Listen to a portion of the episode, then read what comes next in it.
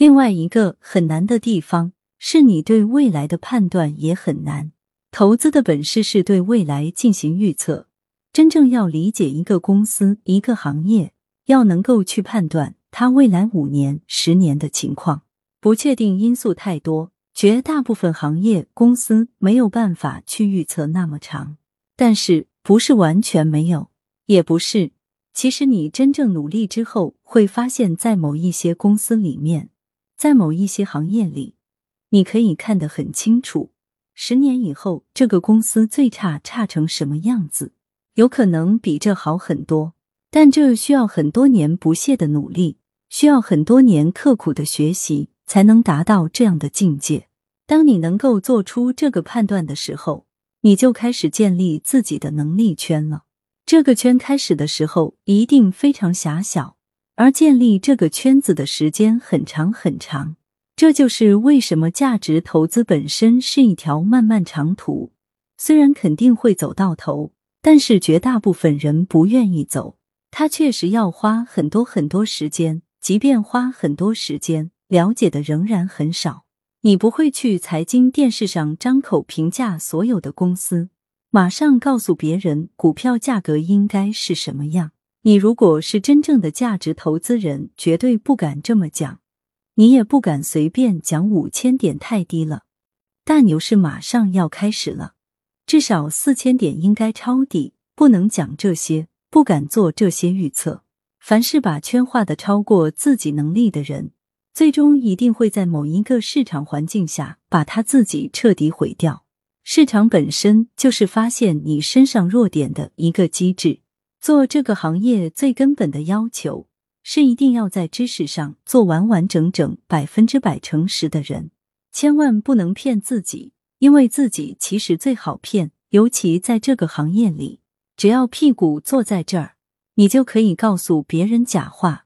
假话说多了，连你自己都信了。但是这样的人永远不可能成为优秀的投资人。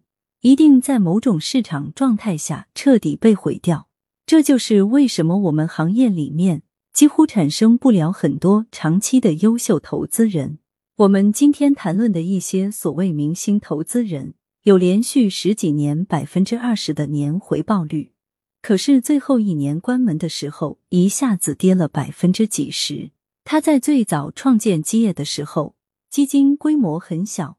丢钱的时候，基金的规模已经很大，最终为投资者亏损的钱可能远远大于为投资者赚的钱。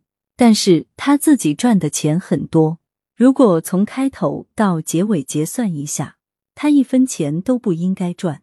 所以，虽然这条路看起来是一条康庄大道，但实际上它距离成功非常的遥远。很多人被这吓坏了，同时。因为这个市场总是让你感觉到短期可以获利，你短期的资产确确实实可以有巨大的变化，所以这会给你幻觉 （illusion），想象你在短期里可以获得巨大利益，这样你会更倾向于希望把你的时间、精力、聪明才智放在短期的市场预测上。这就是为什么大家愿意去抄近道，不愿意走大道。而实际上，几乎所有的近道都变成了旁门左道。所以，我们看到，在长期，至少在美国的交易记录，几乎所有以短期交易为目的的各种各样的形形色色的所谓的战略策略，几乎没有长期成功的记录。而那些真正长期的优秀的投资记录中，几乎人人都是价值投资者。本文摘自李路先生在北京大学的演讲。如果你想要增长投资能力，关注公众号“我的投资小账本”，或者加入知识星球黄小猫的投资圈。历史文章中有各种干货，用最简单的语言来让你深入了解各类公司和行业以及投资思维方法，让你的投资能力更上一层楼。不见股不开户。